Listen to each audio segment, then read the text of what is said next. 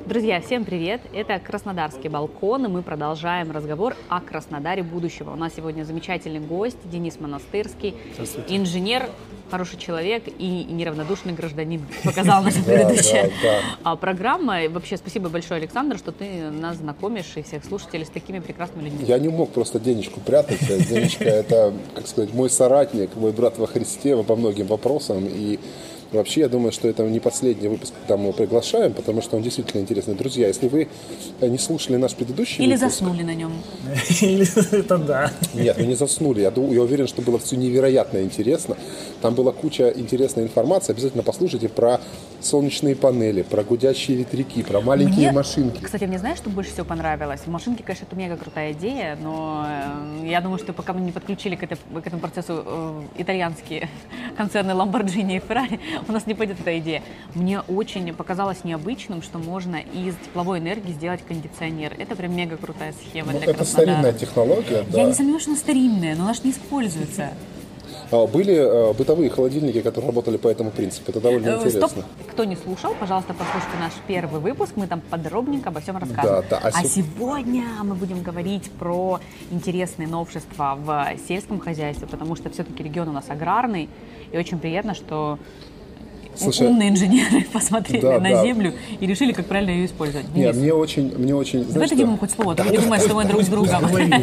Я не могу, я просто в таких впечатлениях. Дело в том, что мы уже это все проговаривали с Денисом, и он там рассказывал, как называются эти растения, которые сверху кладутся. На С, Нет, сидераты. не, не, не, Нет, подождите, не сидераты, другая. сидераты, а Там была какая-то штука. Мульча. Мульча. Боже, какая-то- Сегодня мы поговорим про мульчу. Это эпичная вещь, но Ладно, надо Денечка, давай, мозг. рассказывай. В общем, по поводу сельского Да, хозяйства. по поводу сельского хозяйства. Что я хочу сказать? Мы же говорим про Краснодар будущего. И я вижу, что э, чтобы быть нам более близкими к природе, так скажем, да, более оптимальными э, и с Экологичными. экологичными, нам стоит обратить внимание на то, каким образом мы сейчас эксплуатируем землю. Э, То, как сейчас мы работаем с землей, по сути, нещадно ее эксплуатируем, запихиваем туда тонны э, химикатов, получаем, выращиваем на земле монокультуры. Что значит монокультуры? Э, Целое поле, допустим, пшеницы, там, целое поле там, кукурузы, Подсолнечника. подсолнечника и так далее. Вот это называется монокультуры. Тем самым мы изнашиваем землю. У земли, как и у любой вещи на- в Структура этом есть мире, ресурс, да, да. есть ресурс, да. Поэтому ее нужно восстанавливать. Она хочет, чтобы за ней ухаживали.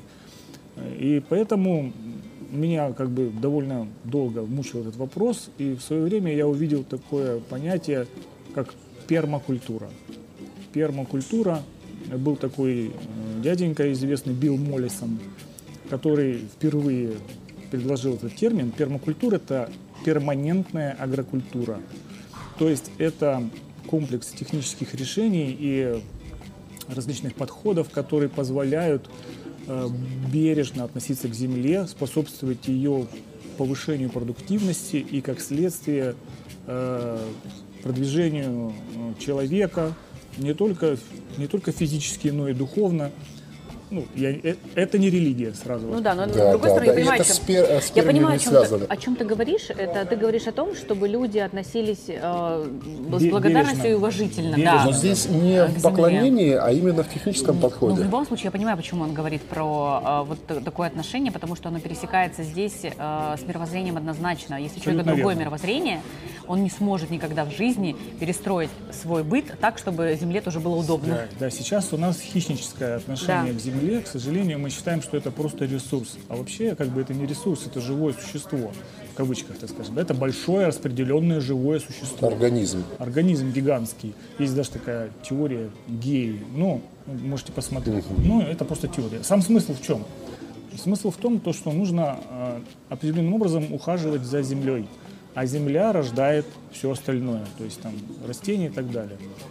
И второе, то, что нужно отходить от э, монокультур к поликультурам. То есть нужно, по сути, сделать... Вот вы все заходили внутрь леса, и вы видите, что он живет без людей. Он существует, он не умирает, самоподдерживается, в нем живут животные, растения, деревья. Он сам по себе живет. Ему не нужны люди, ему не нужно полив, ему ничего этого не нужно. Так вот, общий смысл пермакультуры говорит о том, что необходимо делать, по сути, такие же леса, но в которых есть э, растения и деревья с плодами, так называемые лесосады. То есть там э, и э, там многолетние, допустим, кустарники, растения, которые дают плоды. Там орехи, там яблоки, Яблоки, да. ви- сливы, Грибы. вишни, грибы. Ягодки, ягодки. Это же Смысл в самое чем? Что мы приходим, когда с вами в лес, там шибко много не съешь. Там, та- там, там, живу, там растут э, деревья, какие там вот изначально жили. Черный орех или бук. Вот. А смысл, в а смысл пермакультуры в том, что, во-первых, э, изучить э, вот эти биологические связи, так скажем, между деревьями. Пермакультура еще очень сильно говорит о взаимо, взаимозависимом сосуществовании Симбиозе. симбиозе различных видов растений, де- э, деревьев, э, животных, грибов. Все это вместе, когда, если и говорит о так называемом, извините за английское слово, дизайне.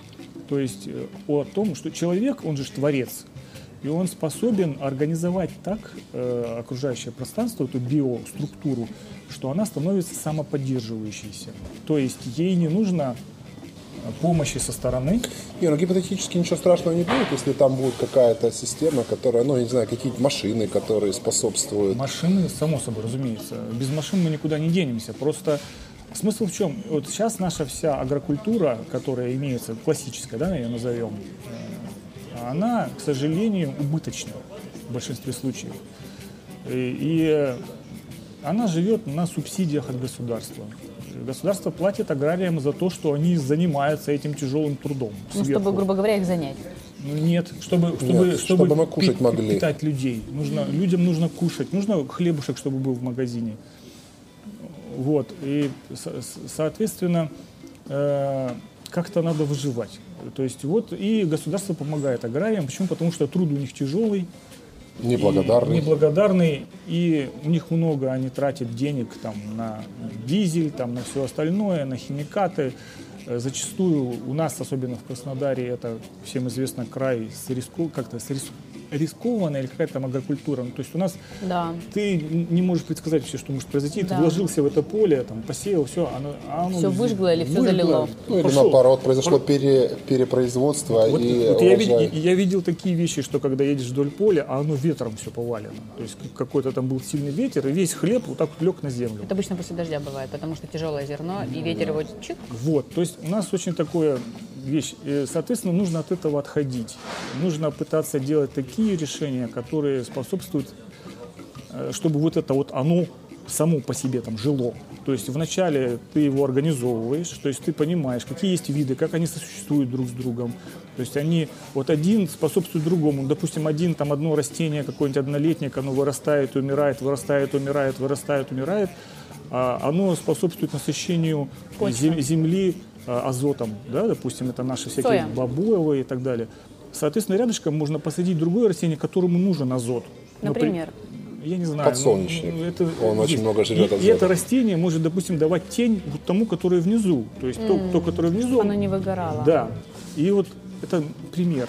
А, допустим, рядышком там будет какой-нибудь сделать пруд, там лягушки, лягушки едят, допустим, этих комаров, соответственно, тебе легче там жить. Ящерицы там еще поедают каких-нибудь паразитов, которые там на растениях там что-нибудь едят там и так далее. И- Короче, абсолютный Био. симби- симбиоз. да. Допустим, э, вот э, потом у вас там деревья, да, плодовые, вы там садите, что, что допустим, для нашего региона, там какие наиболее подходящие плоды. Черешня. И, и черешни, яблони там и так далее. Э, Внизу, допустим, там пускаете куриц, чтобы они там бегали, там делали свое дело, они и кушают, и удобряют, и все, и, и курятина есть. Боже, у меня такая история у мамы, когда утки ходят, везде делают свое дело. Отвратительное место, жить там невозможно, Это, честно это скажу. почему? Потому что они живут в маленьком пространстве. А ты предлагаешь их выпустить в поля? Им нет, ну им нужно больше пространства, они должны бегать там по настилу, так скажем, да, то есть и причем, ну у куриц есть такая особенность, они до конца там все выедают. С курицами нужно быть аккуратным, они как это средство, Тараканы. средство сильного действия, так скажем, потому что если вот нужно, чтобы вообще все, чтобы голая земля была, можно запустить туда куриц, и они выстригают вообще Это до, до голой земли. нужно аккуратно. Баклажаны съели у нас, это. Короче, есть виды, э, которые, которыми можно, так скажем, регулировать вот Но эту это вот- сложная такая система, она требует очень Она- детального изучения, Она внедрения. самое, самое, знаете, что она самое главное требует? Наблюдательности. К сожалению, наша текущая аграрная инфраструктура вся, она лишена наблюдательности. Они все, еще самое главное, что, что говорит вот эта пермакультура, что человек, ты выращивай ровно столько, сколько тебе Это нужно. вообще ключевой элемент. Если тебе, вот, если ты выращивал, у тебя выросло больше, чем тебе нужно, ты вот этот излишек можешь отдать другим, продать, неважно там что.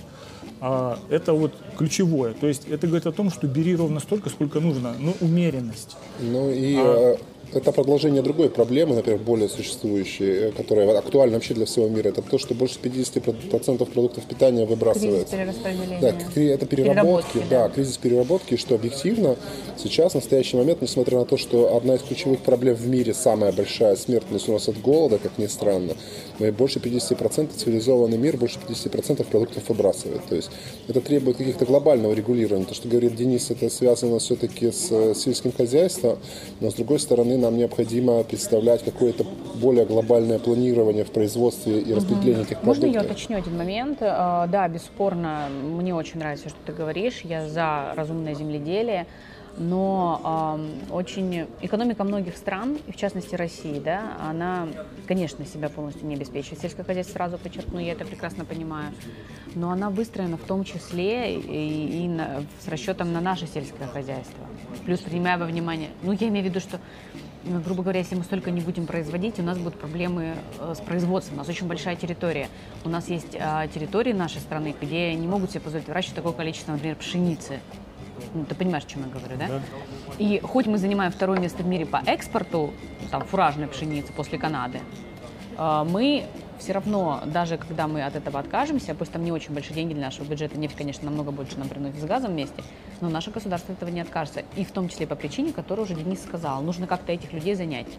Нет, но мы говорим здесь же не о конкретных сейчас мерах, что давайте завтра мы Я не, перестанем даже не про завтра, я пшеницу. про то, что, ну, как бы в сознании людей, даже в сознании у меня, я не представляю, как это можно реализовать.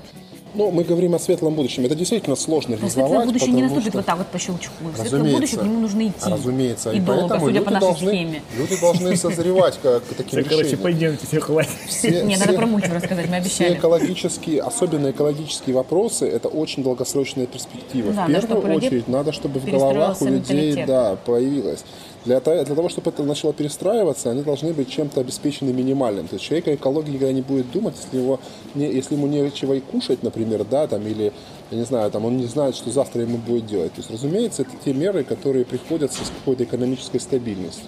То есть я надеюсь, что рано или поздно мы к какой-то экономической стабильности придем, и тогда нам нужны готовые механизмы для реализации, э, потому что, обрати внимание, почти все европейские страны, и в том Да, числе они, США, они свои поля не, не засевают они сейчас, одинаковыми культурами, они это сейчас, правда. ну не в том дело, что засевают, не засевают, это я не могу сказать, но они все направлены на долгосрочную перспективу вопросов экологии, потому что, как бы, как бы нам ни казалось, э, мы наносим огромный урон всем вообще, невозможно, в том числе и в сельском хозяйстве, это вообще, это даже не оспаривается. То есть мы огромные территории приспосабливаем под сельское хозяйство, а это наносит в том числе довольно серьезный экологический урон. То есть там миллиард факторов, но один из них неисправ. Просто нужно, как скажем, мягко подходить к этому вопросу.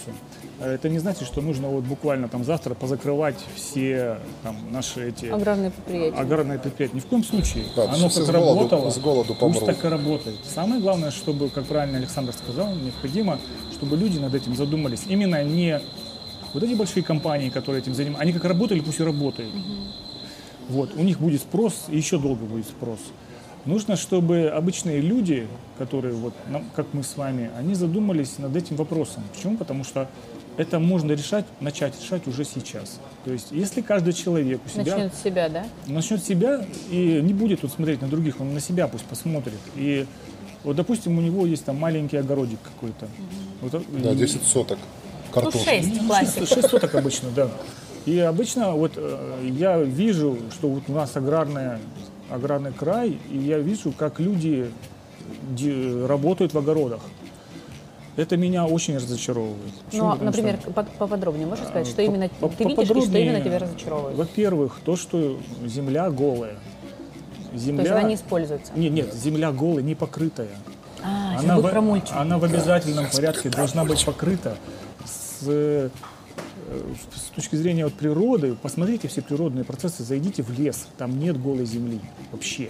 Ну, где-нибудь под елками, где елка сама себе кислыми Не, ну, иголками. там иголки, там нет голой собачивает земли, всю это Почему вы решили, что я про елки говорю? Я просто говорю к слову. А. Это единственный пример, где я смог вспомнить, где есть голая земля в лесу. Под елками бывают голые Там участки. сосны. Ну или сосны, хвойные. Они Там в чем? растут иголочки, лежат. Они не растут. Они, даже если они там не лежат, это связано с тем, что елка сама себе закисляет почву, чтобы там ничего больше не росло под ней. Короче, в общем, э, в лесу нет голой земли, я так скажу. Э, В пределе. Кроме елок. Э, да что ж такое, а? Я просто не видела елочный лес, поэтому будем... Ладно, Я ладно. на, на Вот- Александра вот, вот, рассчитываю. Саша с чего-то взял, что я говорю про елки. Я вообще не говорю про елки, я просто говорю в не общем. Я просто привел факты. Нет, нет, мне очень нравится. Смысл в чем? Э, Нужно точно так же делать в огороде. А, Нужно, чтобы земля всегда была покрыта сверху э, слоем эм, органики. Зачастую, ну, вообще вот эта штука, которая сверху, слой органики, называется мульча. Мульча – это измельченные растения.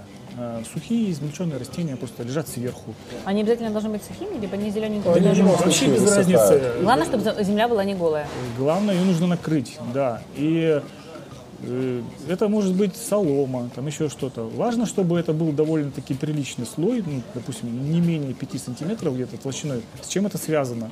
С тем, что э, нужно, это как такой слой, который позволяет хранить внизу, там внутри воду. Допустим, у нас с вами идет дождь, э, дождь проходит через эту мульчу, уходит туда в землю, аккумулируется там. Потом вы- выходит солнышко, а обратно уже вода не уходит. Почему? Потому что она закрыта этой мульчей. мульчей. Испарения есть, но они довольно маленькие. Вот. Плюс там развивается под мульчей целая микрострук- э, ми- микрофлора. Ну да, есть, бактерии, они бактерии, перерабатывают, грибки. да. Вот, а они постепенно съедают эту мульчу, синтезируют там различные а- органич- Микроэлементы. это органические Ну да, и неорганические азот, соединения, да. которые усваивают растения, которые, корни которых находятся под мульчей. И еще очень важно то, что благодаря этой мульче происходит радикальное уменьшение количества э, сорняков, которые растут. То есть э, им просто трудно вырасти. То есть если посадить, допустим, там культурные растения, а потом их обложить э, в свободных местах обложить мульчей, то вот в этих вот свободных местах между культурными растениями будет очень мало сорняков. Им трудно просто У вырасти. меня вопрос есть, знаешь, какой? Вот иногда, когда, э, допустим, полисадник, мы сейчас не берем агро, какой-то сельскохозяйственный участок, иногда действительно всякими декоративными вещами выкладывают, например, какой-нибудь корой или камушками. Это Щепкой. может выполнять функцию мульчи или нет? Но Не, ну, земля, по сути, Здесь, закрыта. э, нет, это, наверное, декоративного характера. Денис говорит про то, что вот эти растения, э, основная функция даже не то, что закрывать, а они потом, э, перерабатывая, становятся частью, насыщают почву Хочу, чтобы ответил Денис. Пожалуйста, Денис. Отвечает Денис Монастырский. Отча- отчасти да, отчасти нет. А, Конечно, вот эта щепа, о которой ты говоришь, она в первую очередь используется для декоративных целей. Она защищает, в принципе, от э, испарения воды. И выветривание почвы. но ее нужно много положить, чтобы она хорошо прям защищала от испарения. А она стоит дорого. Соответственно, во много лучше просто положить, э, как это называется, солому сверху, да и все. Но она не так красиво выглядит. Конечно, она не Со- красивая. Соответственно, вот тут вот решаются различные вопросы. поняла. Вопрос Декоративный красоты. и вопрос- Эффект у нас или и- и полезный, вопрос, да? и вопрос действительно эффективного огорода. Поэтому Я поняла, спасибо. Поэтому здесь э, вот эта мульча, то есть а, еще второй вопрос, который меня очень, ну, сердце у меня разбивается, когда я вижу, что, ну, вы не видели, но вот я живу в Знаменском, и там зачастую на мусорке выкидывают а, сорняки. Ну, то есть повыдергивали там эти сорняки. Это популярная практика. Целые, целые горы сорняков возле мусорки. Несмотря, обращаю ваше внимание, что нельзя выкидывать на мусорку сорняки. Почему? Потому что это не бытовой Ну да, да. вот. Э, Бытовой мусор это то, что у вас там в пакете на кухне стоит. Вот. Поэтому здесь э, меня, меня это крайне удивляет. Думаю, ну неужто у людей в голове не может повернуться то, что можно взять эти сорняки, ну, измельчить, Компостную яму, как обычно делается. да, из- измельчить и положить вот в эту компостную кучу. А, ну, на- надо, их же нужно измельчить, понимаете, то есть это же время, это же А Ну, если не измельчить, не будет работать? Будет работать. Даже э, вот у людей просто в голове не поворачивается, что ты идешь по грядке, вот ты видишь сорняк вырос. Вот что делает человек? Выдергивает этот сорняк и кладет куда? Правильно, в ведро. В ведро. Нет, в кучу мы Не, ну, условно, первоначально. Кучу. А потом что он делает? Убирает куда-то эти сорняки. Кучу в конец огорода, где компостная яма. Вот. Так вот, не надо так делать. Почему? Потому что э, в этом сорняке что? В этом сорняке микроэлементы, которые он высосал из земли. Его тело этого сорняка может питать потом Как эту матрица. грядку. Разумеется, весь мир матрица, это нормально. Что вышло, то и вернуться должно. То есть э, смысл в чем, что когда э, вот Религия поперла. Да нет, нет, здесь никакой религии, это просто Да я понимаю, это шутка, его блин. процесса, это очевидно. Люди, люди должны понимать, э, что нужно соблюдать баланс микроэлементов и макроэлементов в земле. Как и в организме, чтобы он с вами не рассыпался на куски, так и землю нужно. Земля рождает, она отдает свои э, Питательные вещества. да. да. питательные вещества растениям. Растения высасывают из земли соки. Соответственно, им нужно, э, и если растение не нужно, и оно погибает, нужно, чтобы оно тут же легло на эту же землю и разложилось, и опять ушло в землю. Так вот, э, когда люди, э, у них э, дергают эти сорняки, просто нужно вот так выдернуть сорняк и вот рядышком вот так положить, и все. Выдернул и положил под, под, под культурные Очень растения. интересная история, я все поняла. Я в прошлый раз почему-то этого пункта не увидела, но сейчас я более детально изучила твою схему, и ты здесь описал а, развитие поселений по принципу израильских кибуцев. Мне это очень интересно, тем более я одно время читала прям очень большой роман э, израильского писателя, вот именно как раз про инженера-гидролога, который занимался озеленением пустыни. Ну, там, э, не буду сейчас полностью всех туда погружать, там была история, то, что он периодически там уходил на войну, потому что Израиль периодически с кем-то там постоянно воевал. Но вот весь роман действительно пропитан такой вот любовью людей к земле, к тому, что из пустыни даже можно сделать а, прекрасный Цветущий оазис. рай, да. да. И начинали они с того, что им нужно было добиться выживаемости травы, потом на этой траве нужно было что-то сделать чуть побольше, чуть побольше, чуть побольше, и, соответственно, Вот так, э, да, да. и они это делали, конечно же, фрагментарно, то есть невозможно было там 10 гектаров сразу превратить. Они там по чуть-чуть, по чуть-чуть, и вот каждому от одного, одного участка к другому у них расширялась зеленая Ну да, они, сфера. они- А мы они- двигаемся сейчас в обратном но, забегая вперед, хочу сказать, что сейчас, к сожалению, Израиль э, испытывает, эм, ну, не совсем коллапс кибуцев, но он датирует э, жителей для того, чтобы они там оставались. Молодежь не хочет там оставаться. Это да, это изме- изменение каких-то там мировоззрений, может, у людей. Смысл в чем? Что хочу сказать? Э, Вот про э, эти кибуцы. То есть, когда мы с вами говорим, что нужно менять свое отношение к земле, нужно менять свое отношение к потреблению, у нас, к сожалению, сейчас очень Безобразное. противоположное направление. Сейчас всех спос- это, подталкивает к необдуманному потреблению. Потребление нужно, никто не против, что оно нужно. Почему? Мы, к сожалению, без Это основа потребления жить не можем. Наш Но- капитализм но- так работает. Но, к сожалению, наша текущая сейчас вот Ситуация. вещь, да, вот это вот в обществе, она э, поддерживает гиперпотребление, какое-то необузданное, не, необоснованное потребление. Можно понять почему. Потому что вот этим компаниям а, нужно делать бизнес, они продают. Соответственно, они что? Они, э, как это называют, Стимулирует. Сти- они делают, как-то рождают спрос. То есть, когда спроса нет, они способствуют тому, что он возник. Появлялся. Вот, да. поэтому здесь э, это все вопрос про минимизацию потребления, про бережное отношение к земле. А, Оно неминуемо приходит к другому вопросу, вопросу взаимодействия людей, которые живут на этой земле, а именно к оптимизации отношений этих земле, э, этих людей и к налаживанию ну, общего, общей жизни, так скажем, этих людей. Соответственно, э, кооперации какой-то этих людей. Как они будут между друг, друг с другом кооперировать.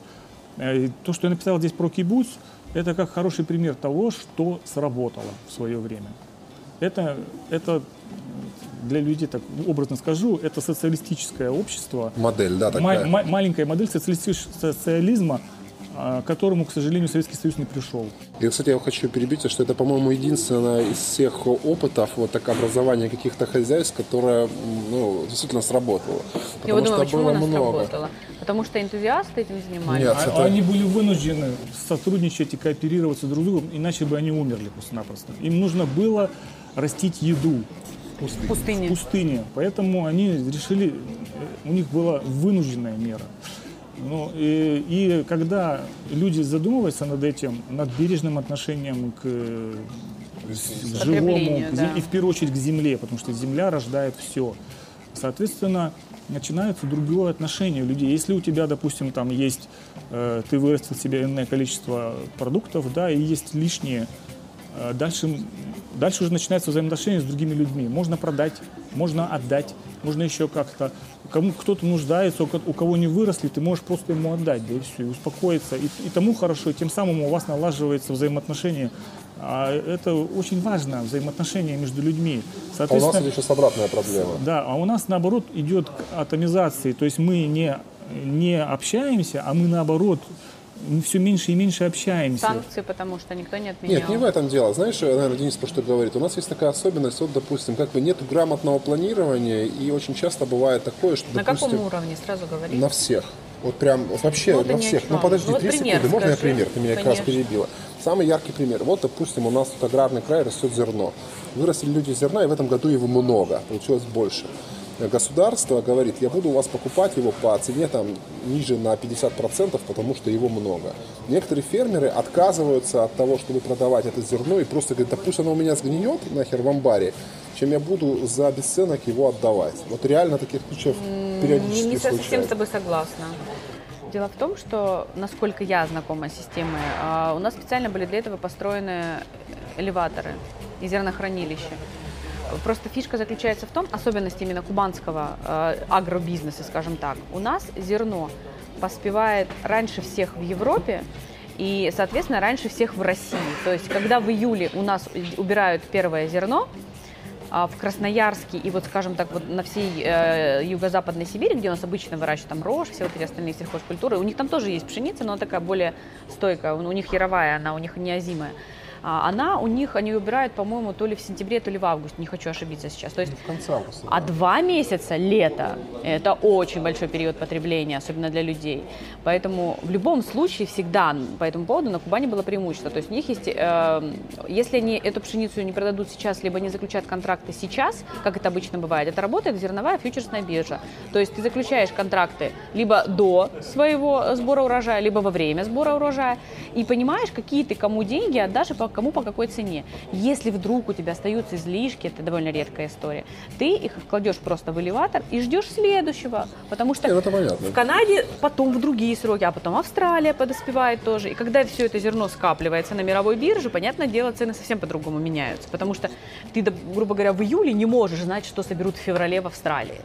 Ну, в общем, что... что Это сложный механизм, Ну, да, и это я далековато отдалились. нет, я просто хочу сказать про то, что на самом деле не все так просто. Очень часто а, управляют ценой на зерно далеко не фермеры. Этим управляют и люди, которые занимаются перепродажей. То есть брокеры зерновые или ну, вот даже на которые государство не влияет. Я вот к чему. Поэтому э, неминуемо встанет вопрос, если люди захотят двигаться в этом направлении и как-то отходить от этого хищнического отношения к земле, к более э, продуктивному, Гуманному, более, более да. гуманному, то возникнет вопрос о дальшем взаимодействии людей между собой. Почему? Потому что у них начнут меняться ценности. Они поймут, что не надо так много потреблять, что можно и меньше, но лучше. А когда это произойдет, Денис? Это все зависит от самих людей. Это может произойти, начать происходить уже сейчас. Ты Ну ладно, можешь, да. мы это уже делаем, потому что мы про это говорим. Да, да, то есть ты можешь меньше покупать продуктов и меньше их выбрасывать. Брать только то, что тебе нужно, и потреблять все эти Э, вещи. В частности, вот то, что сейчас можно делать, это можно э, делать три вещи, которые минимальные, я считаю, и начнут менять э, мировоззрение людей. Первое – это э, создавать мульчу. Мульчу делать из тех же, из, из тех же Отходов, да. отходов которые есть, э, э, как сказать, э, из сорняков и так далее. То, что растет у вас. Из органики, с- короче. сорт, да. Ну, органика органики рознь, то есть нужно быть аккуратным. Э, Потом э, есть еще, нужно еще работать над, э, компости, над компостом. К сожалению, у нас не заведено почему-то на Кубани создавать компост. А это, в принципе, несложно. А ви- где-то в другом месте заведено? Ну, ну, я не могу про другое место сказать, я могу... Просто так прозвучало, что типа вот вы на Кубани тут компост не Нет, разводите. нет, не думаю, что. Ну просто Ну, я нет смотрю, просто действительно немного. нет. То есть люди вот э, за Почему? Я только что тебе сегодня рассказывала про то, что у нас, например, в огороде, у меня в огороде, у родителей, у бабушки, у мэра в огороде в всегда было место, куда мы складывали и сорняки, и органические Хорошо, продукты, Ань, и там по- все это по- посмотри, на, гнило. посмотри на другие хозяйства, на, на другие огороды. Например. А, ты, ты имеешь в виду, что это Он не у живет всех? в сельской местности относительно, да? и У него говорит, есть сельская местность, Нет. это не сельская Нет. местность. Его сельская, я, секундочку, его сельская местность это э, вынужденное место жительства городских людей, людей, которые приехали из других регионов. Там практически нет аграриев, там вас кто-нибудь что-нибудь сажает? Нет, у вот, нас- у нас видишь? совсем другие люди. Пара-парапам. Нет, э, я другое хочу сказать. То, что э, меня тот факт, то, что выкидывают на мусорки сорняки, мне уже об этом что-то говорит. А, а- а можно, чтобы мне ты про- сказал про то, что есть люди компост у тебя? Есть. А мульча? Есть. Ты делишься мульчей, компостом и этими технологиями с своими соседями? Рассказываешь им об этом? Нет, а зачем? Они не спрашивают? Нет. Они не хотят.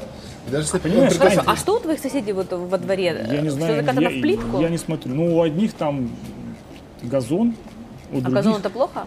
газон это плохо. Это глупое использование земли. Оно не, не- э, земля у тебя не рождает э, пищу, ничего не, она, там просто растет трава. А если она не нужна, эта пища? Если мы говорим о том, С чего ты взяла, что она не нужна? Ну, а зачем нам нужно выращивать, например, зачем? Я, я не хочу выращивать помидоры. Я ем э, в неделю два помидора. Зачем Это- мне выращивать 10 грядок? Аня, это ключевой вопрос. Если оно тебе не нужно, конечно, ты этим не занимайся. Вот, а мне Мы- нужен газон. ну- Он меня расслабляет, я не становлюсь вредной зло, не выношу мозг мужу, дети счастливы и мир во всем мире. Смотря на газон. Ну, смотри, я, я, ж, я же не говорю, что, что вот Все срочно Ты газоны см- распахать. Смотри, Анют, ты, ты меня спросила твое отношение к газону. Я говорю, я говорю, что это зло. Ты говоришь, нет, это не зло, это Нет, нормально. я не говорю, что это не зло. Я говорю, почему это зло? Потому что, я еще раз говорю, это... э, я- Нецелевое я- использование. Я, да, Не подсказывай нецелевое, нецелевое, абсолютно нецелевое использование земли. Почему? Потому что земля изначально, она как рождает э, растения. То есть а глупо использовать э, землю в этом направлении. В декоративных целях. в декоративных целях. Почему? Потому что э, как бы ты можешь вообще-то в декоративных целях, я не знаю, смотреть на картину, ну, к примеру. А я, а он выполняет Вот. функцию картины, кстати. Э, смысл в чем? Что у нас такая тяжелая ситуация со всем, вот с этими с, агар- с аграрными этими всеми решениями. И, ну как сказать, это трудно объяснить. Почему? Потому что у нас в голове устоялось у всех, это как э, клише, да? То есть Шаблон, э, да. шаблон.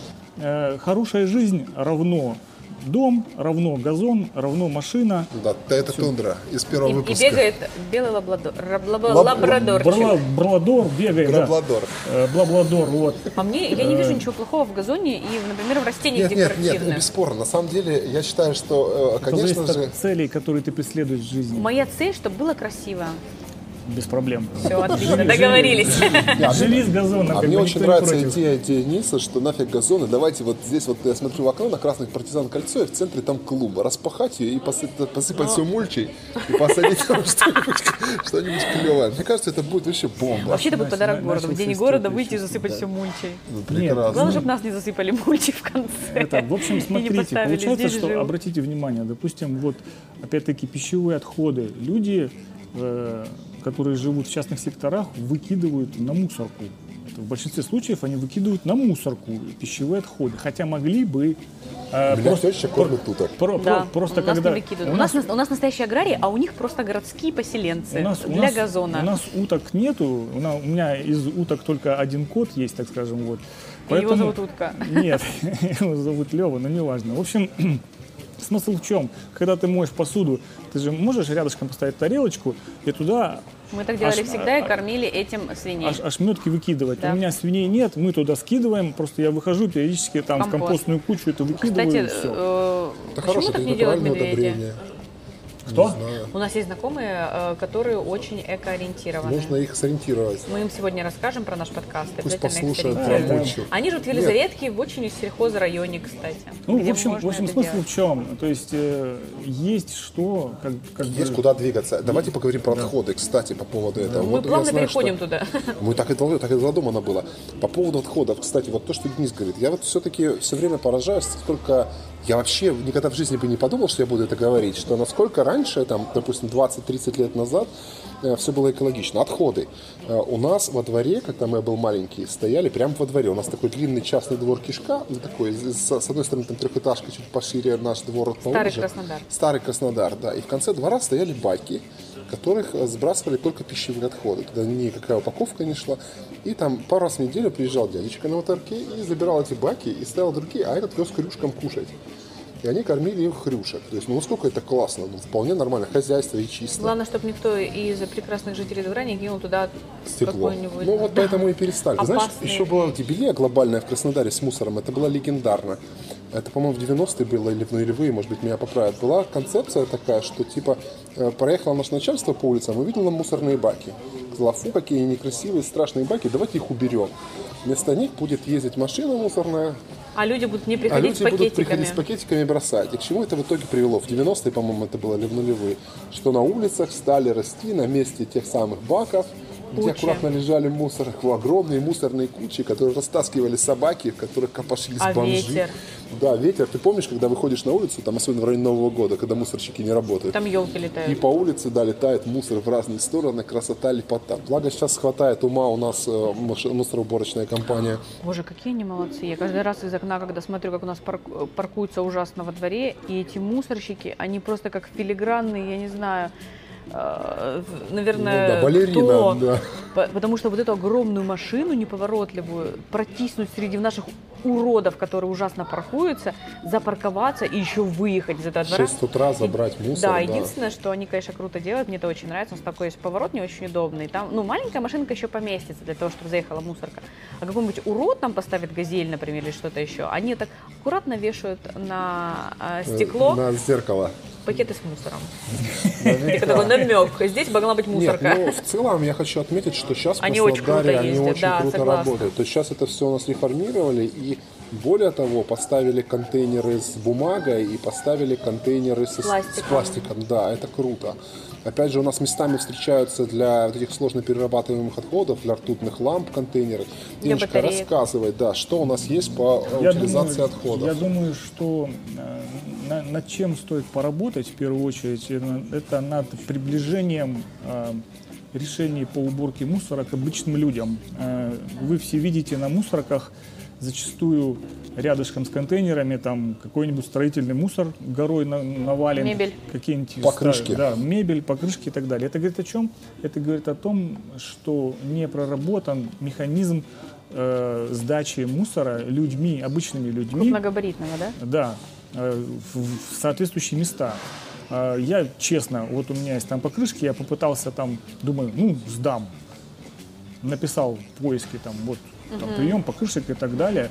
Есть там две или три компании, которые принимают эти покрышки. Но они и не в Краснодаре даже. они, они здесь, в Краснодаре, просто нужно к ним ехать раз, второе, с ними нужно заключать договор Да, на 4 покрышки, на, да? на утилизацию и так далее.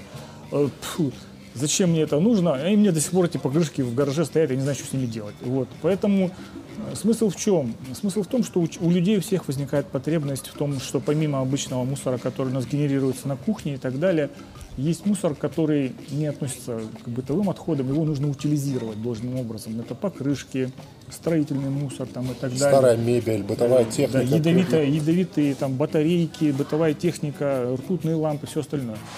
Людям это как-то нужно организованно отдавать дальше на переработку. Соответственно, напрашивается некий сервис, который будет приезжать к людям и по, за небольшие деньги забирать это все. Почему? Потому что имеющиеся сейчас, в кавычках назовем сервисы, то есть нужно заключать договор. Они не работающие. Они, просто. они работают для больших компаний, где там И гораздо проще взять эту покрышку и засунуть ее незаметно в мусорный бак. Да, Да, потому это что людям это тяжело. Вот сделайте аналогию с Яндекс Такси. Теперь у людей Яндекс Мусор будет называться. Яндекс, по- почему бы и нет? Мы А, про это то есть, разговаривали. то, то- то есть мы раньше разговаривали на твоем Да, это, удаленном это мне это- так понравилось вообще, это клево. А что за Яндекс Мусор поподробнее? ну, ну, мы назовем это Яндекс Муза, пусть на нас не обижается Яндекс. Мы вас только распиарили в начале, поэтому пусть Концепция, потерпят. Денечка. Вот, э, короче, это агрегатор, а, агрегатор по уборке мусора. То есть смысл в чем? Есть некая компания, допустим, она э, говорит, что, ребята, я вот организовываю мусор, мы приедем к вам, заберем у вас мусор за 3 копейки. Это недорого. Просто берете приложение, вызываете, приезжает наш человек и забирает ваш мусор. И все. Концепция какая? Смотри, как, как такси. Как ты заказываешь такси? Допустим, у тебя два мешка мусора строительного. Ты берешь, нажимаешь, да, в приложении, забрать мусор. Вот обычный таксист, допустим, из точки А в точку Б перевозит за 400 рублей. Пусть этот перевоз будет стоить 500 рублей, да. То есть э, преимущество в чем? Тебе не нужна большая, огромная машина вообще. Ты можешь э, в каком-то райончике собрать несколько, несколько таких по 500 рублей. Допустим, три человека выбрасывают. Ты посмотрел по карте? Ага. Три человека в районе хотят выбросить там покрышки там, или холодильники. У тебя есть маленькая газелька. Ты их объехал, у тебя полторы тысячи есть уже. То есть на такси ты будешь ездить весь день, чтобы собрать там Согласна. людей. И Да, агрегатор машинка- соберет, например, агрегатор соберет этом этот мусор, районе. да, и отвезет его на мусороперерабатывающий завод какой-то, в какую-то точку. А там уже его отсортируют, там все как надо это все То сделать. то есть это в, очень в удобно. принципе, уже как бы теоретически это все есть. Нужно, чтобы появился агрегатор, так скажем, компания, Организатор. которая да, сможет организовать. То есть есть люди на машинах, у которых простаивают машины. Есть люди, которым нужно выкинуть мусор. И есть э, центры, которые тоже не шибко, они бы не против принять еще Но мусор. они, да, они не могут, За одну за покрышку денежку. принять. Да, они не одну могут покрышку одну. никто не будет с частным лицом говорить, вы частное лицо, мы вообще с вами не заключаем договор, мы только с ООО. Ну, таких так далее. большинство в итоге получается. Соответственно, это бедное частное лицо с двумя покрышками идет куда? На мусорку выкидывают на мусорку эти Да, а покрышки. потом ломаются эти машины бедные, несчастные, Да. которые а там красивые. А мусороуборочная можно я задам вопрос вам? Да. А, по поводу переработки, прям вот все, вот вы доставили мусор, Яндекс там вам привез, все нормально, все классно, вот вы его начинаете утилизировать. А в Европе, например, идет ограничение мусоросжигающих заводов, вернее, они перерабатываются. Но это правда, потому что Подождите это самый секунду, дурацкий я еще не задала перерабатывать вопрос. мусор. А у нас в России, где очень сильно отстает экологическое сознание, в том числе и в части переработки мусора, слава богу, хотя бы сейчас пришли хоть к какой-то идее, что их нужно перерабатывать, но это форма заводов сжигающих. А Есть активисты, которые говорят о том, что, ребята, давайте все-таки использовать более современный метод, тем более Европа уже отказалась от этих заводов, либо отказывается в процессе. Объясните, пожалуйста, простым языком, почему мусоросжигающие заводы – это плохо? Да, вообще, это супер очевидно. Подожди, я хочу, чтобы Денис Ну, ты же к нам обоим обратилась. Я просто хотел хотя бы вставить 5 копеек. Вот все вставил. Дальше Денис говорит. Плохо, ну, в первую очередь, потому что это генерация большого количества Энергия. га- газов. Это, во-первых, затраты. Почему? Потому что мусор сам по себе обычно не горит. И нужно затрачивать энергию на, на его сжигание. Второе, то, что в процессе сжигания генерируется большое количество токсичных газов и выбросов, которые нужно нейтрализовывать до тех пор э, на ходе э, от печи до трубы. Выхода, да. Это очень тяжелые технические решения, потому что в процессе сжигания мусора генерируется нереальное количество токсинов, всяких разных, ядовитых, Да, там кумулятивных, которые в организме набираются и так далее. С этим нужно решать. Потом, опять-таки, есть остатки вот этого пепла и так далее, который вообще не применим нигде. Он ядовит. С ним нужно что-то делать, его захоранивать. Его нужно. космическое количество будет образовываться. То есть э, это целый большой комплекс проблем. Какой есть э, алгоритм, который мог бы заменить это? Ты знаешь, Пусть Сан Саныч Можно я скажу? Да, пожалуйста, Я сейчас умру. Дело в том, что, что да, что э, Отходы. переработка мусора, переработка мусора, это не одна, однонаправленное действие. То есть нельзя просто брать мусор и его перерабатывать. Здесь должно быть встречное движение, потому что нужно сокращать производство пластика. Нужно сокращать, надо делать технику, чтобы она дольше работала. Нужно перерабатываемые стеклянные бутылки вместо пластиков. Потому что всего, то да. количество мусора, которое мы сейчас производим, фактически перерабатывать обычным способом невозможно. Это очень сложно. То есть а, первое, с чего надо начать в вопросах переработки, это сократить мусора, который мы производим. И второе, сделать его удобнее перерабатываем. То есть если мы, допустим, изменим пластиковые пакеты на бумажные, бумажные пакеты гораздо проще утилизировать. Если мы уберем пластиковую тару, и будем использовать вместо нее стеклянные бутылки, даже если мы их будем именно перерабатывать вторично, хотя изначально стеклянные бутылки просто э, мылись, стерилизовались, использовались повторно, потому что стекло очень прочное. То есть, представляешь, процесс у тебя, допустим, пластиковой бутылки, ее там взяли полимеры, Измельчают. завезли, да, ну потом выдули ее, опять сформировали, потом, если хочешь ее переработать, тебе надо ее опять измельчить, очистить, обработать, опять расплавить, выдуть. Стеклянную бутылку можно просто помыть, стерилизовать и заполнить, то есть должна быть унификация, и должна быть повторно используемая, именно не перерабатываемая, а повторно используемая. То есть если, все равно у нас будет часть какого-то мусора, который мы будем вынуждены перерабатывать. Мы от этого никуда не денемся. Но при том количестве, которое мы имеем сейчас, вариантов никаких быть не может. Не надо зевать, это довольно интересная Нет, тема. я не поэтому зеваю. Я просто, знаешь, о чем подумала? А, о том, что мы все прекрасно все это знаем. Сейчас даже некоторые люди это делают. И даже, даже на работе у нас есть специальные баки. И даже я очень свято в это верю, что мусорная компания, когда в итоге наши 10 баков принимает, она в, в один мешок не ссыпает это все. Я очень на это надеюсь. Но фишка даже не в этом. А какая есть альтернатива мусоросжигающим заводам сегодня? Ну, в нашем случае никаких. А во, а во в случае Вселенной? В случае вселенных это Мы же смотри, про Вселенную О чем я говорил? Понимаешь, э, здесь немножечко об- хитрый обман. Я считаю, что это в том числе и заговор. Это было, помнишь, Вадам портит все. Ну, три секунды, ну дай мне, пожалуйста. А, Концепция в чем? А, Люди же производили в перерабатываемой упаковке изначально 30-50 лет назад. Но потом они посчитали свои денежки, большие корпорации, а что там в пластике, там 3 секунды его, это же дешевле во много раз. А то, что он хреново перерабатывается, мы ответственность повесим на людей. Скажем, это вы, сволочи, не сортируете мусор, и поэтому из-за вас в океанах плавает такое количество мусорных островов. И инициатива должна идти от компании. Государство должно регулировать вопросы производства экологически. Как бы мы его не В сортировали, первом выпуске мы про другое говорили. Неважно, как бы мы его не сортировали, как бы мы его не черту, всё, мы меняем раскладывали. концепцию. Послушай, ну послушай, э, его столько, то есть смотри, сколько пластика. Вот мы сейчас выпили Это не мой пластик, это неважно, Дениса. неважно. В Всё. мульчу его. Все равно они дали нам пластиковую У меня тарелочку. всё бумажное. Вот видишь, бумажная тарелочка, это гораздо удобнее. не бумажный, у тебя пластиком покрыто бумажное. Да, это, кстати, это. Смысл в том, что э, должно быть движение друг другу навстречу. С одной стороны, мы должны меньше покупать всякого говнища в пластике, меньше пластиковых упаковок и трудноперерабатываемых товаров, но с другой стороны, производители тоже должны идти нам навстречу.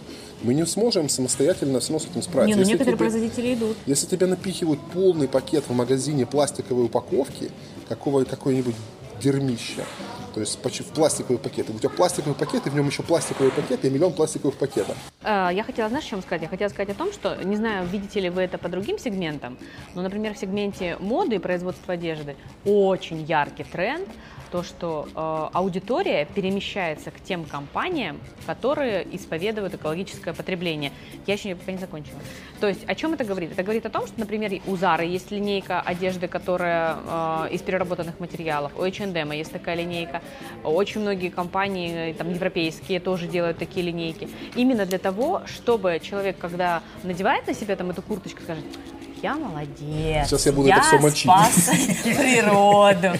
Я скажу способ, есть Это гораздо маркетинг, ты лучше. хочешь сказать? Это настолько маркетинг, что просто от, От него разит От него хочется отходами. болевать. Смотри, Маркетинговый маркетинг. В чем, в чем проблема? Давайте вспомним, блин, я вот, у меня, и вот сейчас сам себя пинать буду, встану и буду себя под попу Да, бить. я возьму очки, чтобы ты их не разбил, А, они и пластик. Подожди. а, Я все время обращаюсь к предыдущему времени, там 23, э, не, не, к- не к Советскому Союзу, а вообще ко всему миру. Вспомните а, рубашки у бати, которые можно было носить и сейчас. Да, они немножко полиняли, но они целые. Ты посмотри сейчас на тряпки.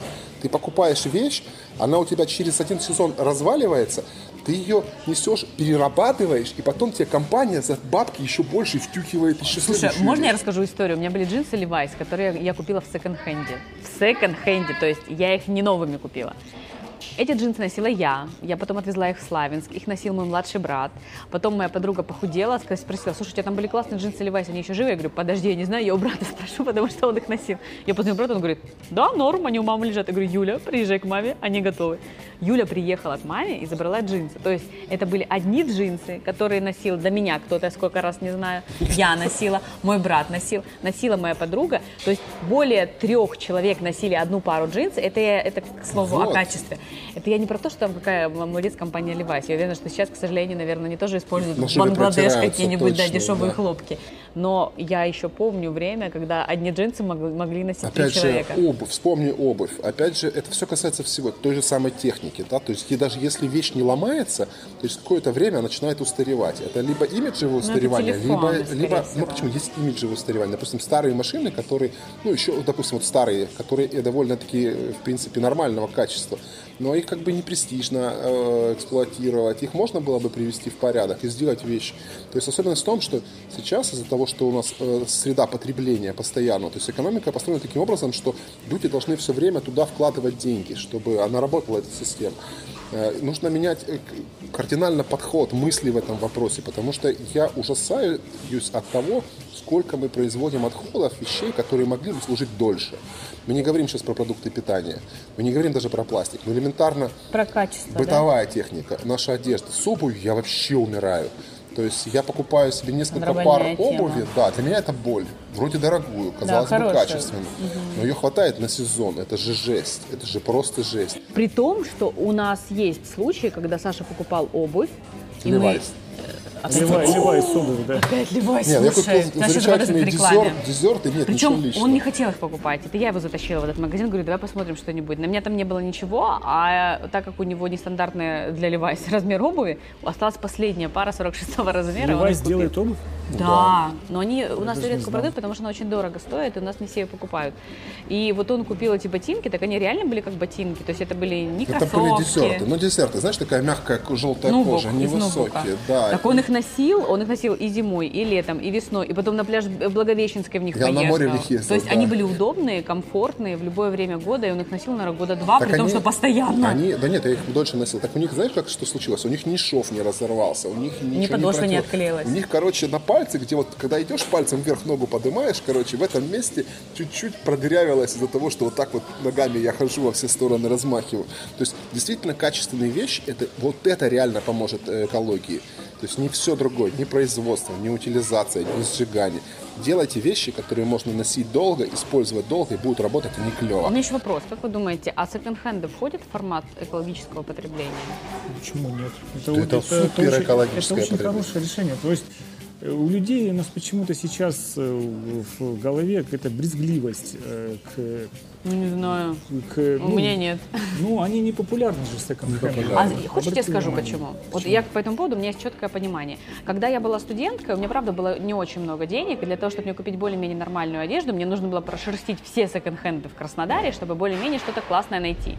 И я, правда, находила, это вот и джинсы Levi's, у меня еще были настоящие мартинцы британские, которые я бы, конечно, никогда в жизни бы не купила, там, когда мне было там, 18-19 лет. Сейчас я, у меня нет брезгливости, то есть я человек, я аудитория секонд-хендов, которая готова покупать. Плюс я еще детям всем покупала. Вот Майя, например, Майя попала еще в, в- в окончание рассвета эры секонд-хендов, когда была классная одежда европейского, хорошего качества, и мы там много ее вещей покупали. Не потому, что у нас не было денег, у нас были деньги, но там была хорошая одежда, правда. Так вот, сейчас, к сожалению, я фиксирую то, что у нас осталась одна сеть, секонд-хендов, где продается вообще непонятно какой ширпотреб, страшный ужас и э, трэш, и вот она находится один из этих магазинов у нас по пути рядом с домом. Я была очень рада, когда мы переехали на фестивальный, я увидела, думаю, о, круто, я буду сюда ходить, это же классно так. А оказалось, что, во-первых, там ужасная система ценообразования, то есть ее нормальным умом вообще не понять. Я сейчас не про то, что я блондинка, и как бы и вообще не понять. А во-вторых, они мешают секонд-хенд с комиссионкой, то есть э, не очень качественные вещи, которые люди приносят. Плюс, в чем был основной а, смак секонд-хендов и ценность? Там можно было купить классные европейские бренды типа Бенетона или там Джорджи или каких-нибудь брендов, которые у нас вообще тогда не продавались. Левайсы те же самые, не нашего непонятного качества, потому что для нас делает Бангладеш Левайсы, а настоящего американского качества. Сейчас таких брендовых вещей, к сожалению, в секонд-хендах нет. Там висит тот же самый H&M, который я могу пойти в H&M и купить на Причем- распродаже примерно за ту же причем, самую да, сумму и выкинуть через неделю потому что после первой стирки все сядет и скатается в катышке. Я Говняшки. готова. Я просто сейчас э, подытожу. Товарищи, руководители секонд-хендов, я готова приходить к вам покупать. Я довольно-таки об- обеспеченный человек, я могу на большую сумму денег покупать. Привезите нормальные шмотки. Ну, видишь как. Э, почему у нас мало стало мало секонд- секонд-хендов? Ну, потому что нет запроса у населения. Потому что много торговых цен. Потому что появилась куча дешевых и некачественных тряпок, которые выглядят это же, новыми. это же все естественные процессы. Я надеюсь, что конкуренция все это уравняет, потому что когда люди будут покупать в секонд-хендах хорошие вещи, они заставят их привозить быть, хорошие должен вещи. быть у людей запрос к Ты знаешь, сколько бабулек туда приходит в день распродажи? Если бы ты увидел, ты подумал, что они там, не знаю, дерутся за золотой слиток. Это трэш какой. Я вообще не знаю, куда люди это все набирают. Ну вот, Э, давайте тогда дальше продолжим. Что у нас тут еще интересного? Значит, значит, получ- Организация, а, это вы сказали по- про по- мусор. Получается, что э, ну, то, что с- э, тираду Сашину, если по- подытожить, о том, что нужно ограничивать свое потребление и пытаться, э, а, а производителям нужно пытаться эм, увеличивать качество своей продукции и, и долговечность ее.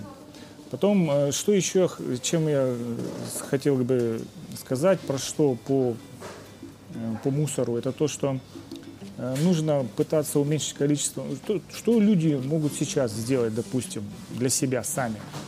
Э, Допустим, каждый из нас может просто-напросто попытаться отказаться от э, пакетов, брать, брать меньше пакетов э, в супермаркетах. Э, Как это можно сделать? Можно просто-напросто купить авоську.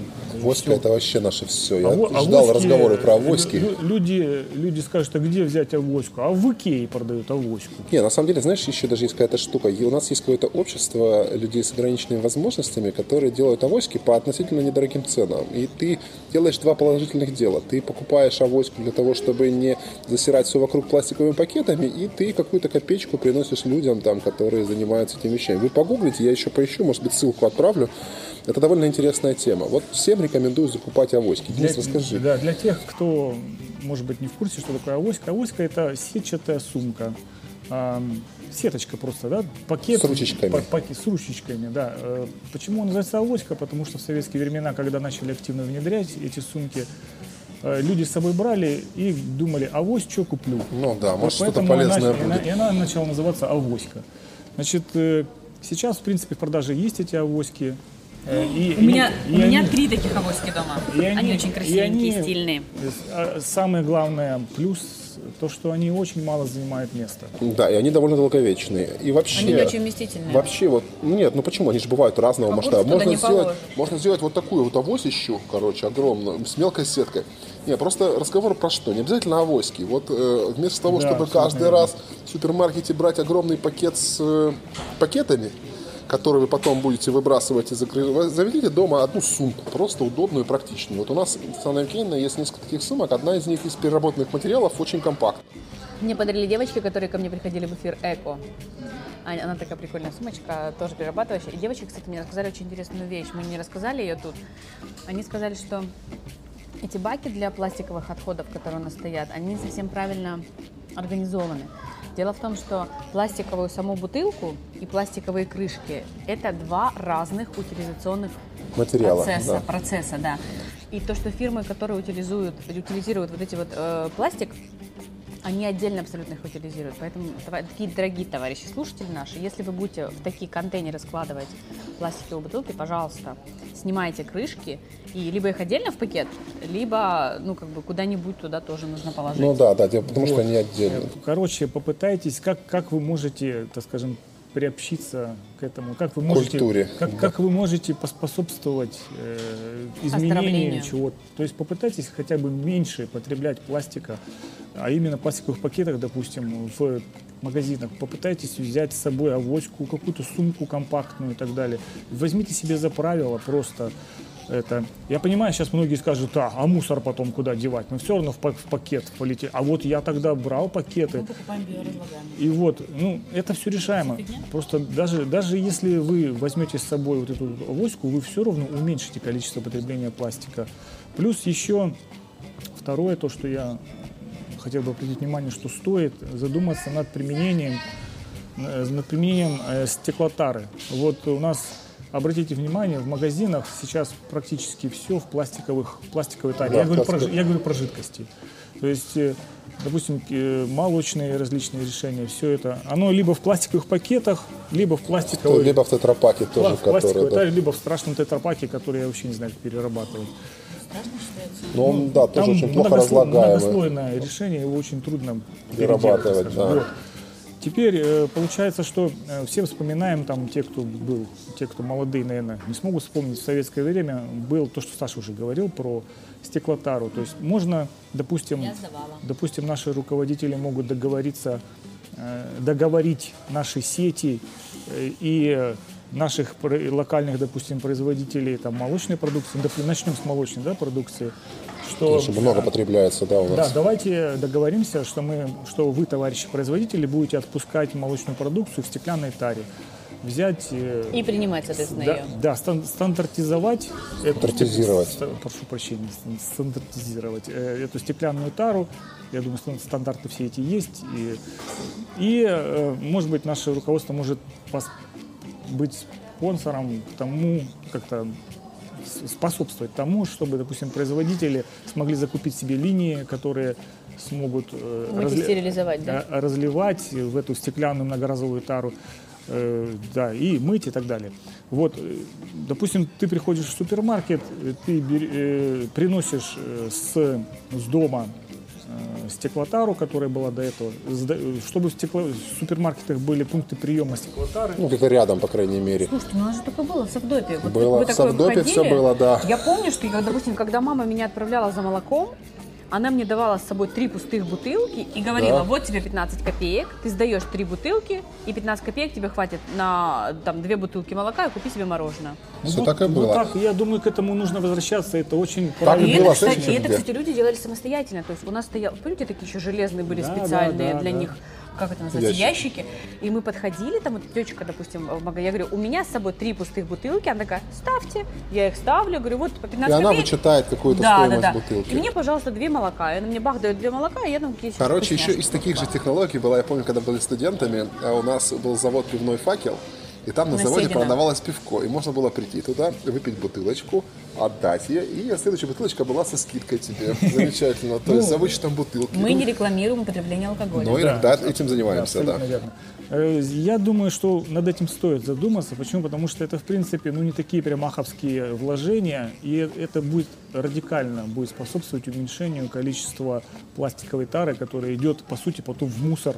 Это одноразовая тара. Э, Очень немногие потом пластиковую тару в своих личных целях там что-то используют, не знаю. У меня еще один вопрос. Возможно, вы тоже, тоже скажете, что это маркетинг и что это не рабочая схема. Есть несколько производителей, которые, ну, например, кофейных, которые, ну, Starbucks, ладно, скажу, А, они тебе отпускают кофе, если ты придешь со своей кружкой. Он у тебя будет стоить меньше, чем тот кофе, который будут наливать тебе в, бутыл, в, в пластик, ну, бумажный, Бумажный да, вот такой стаканчик. да. Плюс есть такие, например, производители уже за границей, которые производят косметику. Например, шампуни, кондиционеры. Они устанавливают специальные огромные такие Дозаторы, баки. да? Ты приходишь со своей бутылкой, ну, так же, как, например, пепси мы покупаем. Нажимаешь, там кладешь либо Ну, монетку, либо что-то еще.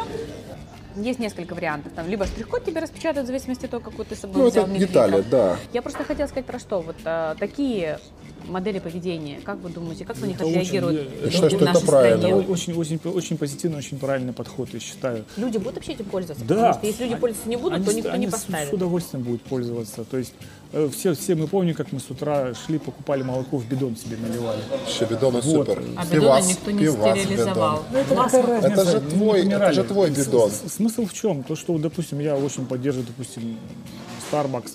Это же ж удобно. То есть у человека может быть своя любимая кружка, термокружка. Термо, термо, самое которая, главное. которая долго держит. Он пошел себе, налил кофе, ему со скидосом еще сделали кофе. Он пошел радостный. И, и вот этот страшный стаканчик не сгенерировался и не упал в мусор. Мусорное ведро, да. Я, наверное, тоже сейчас буду... своей- У меня есть знакомая кофейня, в которой я каждое утро покупаю кофе. Я, наверное, договорюсь с Это мальчиками. очень, это очень хороший подход, я считаю, очень правильно. Потом по поводу вот, и, и другого тоже, это очень вот эти вот, допустим, расходные материалы, которые ты можешь там Сократить. прийти с бидоном в супермаркет, налить себе молока, почему нет? Или, да, по-моему, моющего средства. нет? Или, ставишь да, как- зубной пасты. вот эти. Не, не, ну, Не, ну ты- просто ты- ты- тяжело, а ты- вот шампуни можно легко. Конечно, Моющие это- средства все. Вот, ну это же можно сделать. Хотя бы молочку, допустим. Можно прийти со своим бидончиком, поставить, там, нажать на кнопку, там диспенсер тебе там наливает, да, да, сколько да. нужно Это молока. схемы просто уже. Вот, то есть это нормально очень. Я считаю, что я, я всячески это поддерживаю. Но это нужно пропагандировать. Это должно быть как не только пропагандировать. Довольно несложно, мне кажется, в сознании людей это вернуть. Да, в этом Это, нет ничего знаете, страшного, знаете, что... знаете как? Это должно быть, во-первых, э, желание сетей в этом участвовать, а я думаю, что, наверное, Навстречу, я, да. наверное, у них будет это желание. Почему? Потому что они же будут сейчас же у нас эко-френдли, да? Нет, это, кстати, правильно он говорит. Это вот э, очень важная вещь, про которую мы сегодня сказали. Сейчас есть такая штука, как типа политика именно компании, я же про это которая... сказала ком-. Нет, ну да, но мы так вскользь упомянули.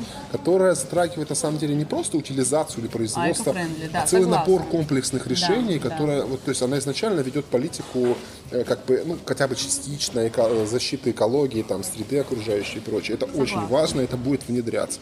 И то, что говорит Денис, это абсолютно правильно. А мне очень радостно, что мы на такой позитивной ноте заканчиваем наш второй выпуск. Это говорит о том, что не Да, мы- плохо. Мы, конечно, начали с самого адового ада. Это были дороги. Дороги, да. А закончили эко-френд. Нет, Это нас- круто. да, на самом деле, друзья, тут еще много-много всего интересного. Я вас что попрошу. Э, Я думаю, что много интересных моментов. Может быть, у вас какие-то собственные идеи, как оптимизировать нашу жизнь, сделать ее более удобной, более практичной, более чисто. Чисто пишите, пожалуйста, ваши комментарии. Еще у нас в чатике будет жить Денис. И комментировать ваши если все у вас, замечательные да, предложения. Там Если у вас, да, если у вас есть какие-то вопросы или какие-то пожелания, мы их почитаем. Если вопросы будут к Денису, он на них обязательно ответит. Я вообще не сомневаюсь ни на грамм. Я думаю, что в скорейшее время.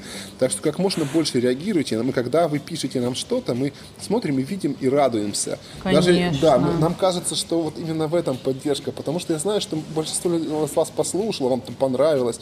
Но ответная реакция для нас очень важна. Можно я еще ставлю свои последние пять копеек, так скажем. Э, уважаемые слушатели, мы здесь много чего наговорили, много чего там нарассказывали. Э, вы скажете, ну и что в результате, да, вот вы молодцы, вот все понаска, и что? Я, я хочу как бы вас заострить ваше внимание. Вы, пожалуйста, не ищите помощи где-то снаружи. Не ожидайте какой-то помощи от, от наших правителей, еще от кого-то, не знаю, от, от, от прилетящих инопланетян, которые вам новые технологии, неважно. Ни на кого не смотрите и никого не оценивайте и не злитесь на других. И Если вы действительно у вас болит душа по тем темам, которые мы с вами обсудили сегодня, вы просто начните с себя.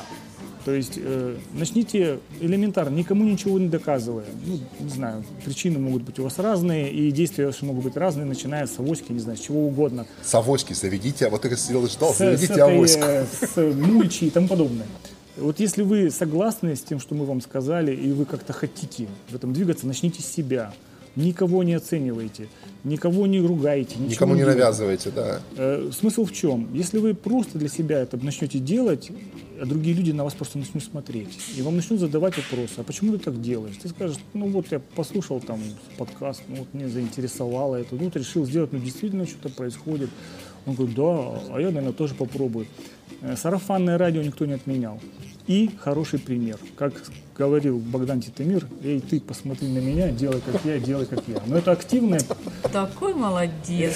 Подводочку это, активное, Офигеть. Пассивное, то, что просто делаете, люди на вас будут смотреть. Золотые слова. Саша, Спасибо пойдем э, огромное, да, разбирать слушай. шкаф, вещи в H&M на переработку сегодня везем.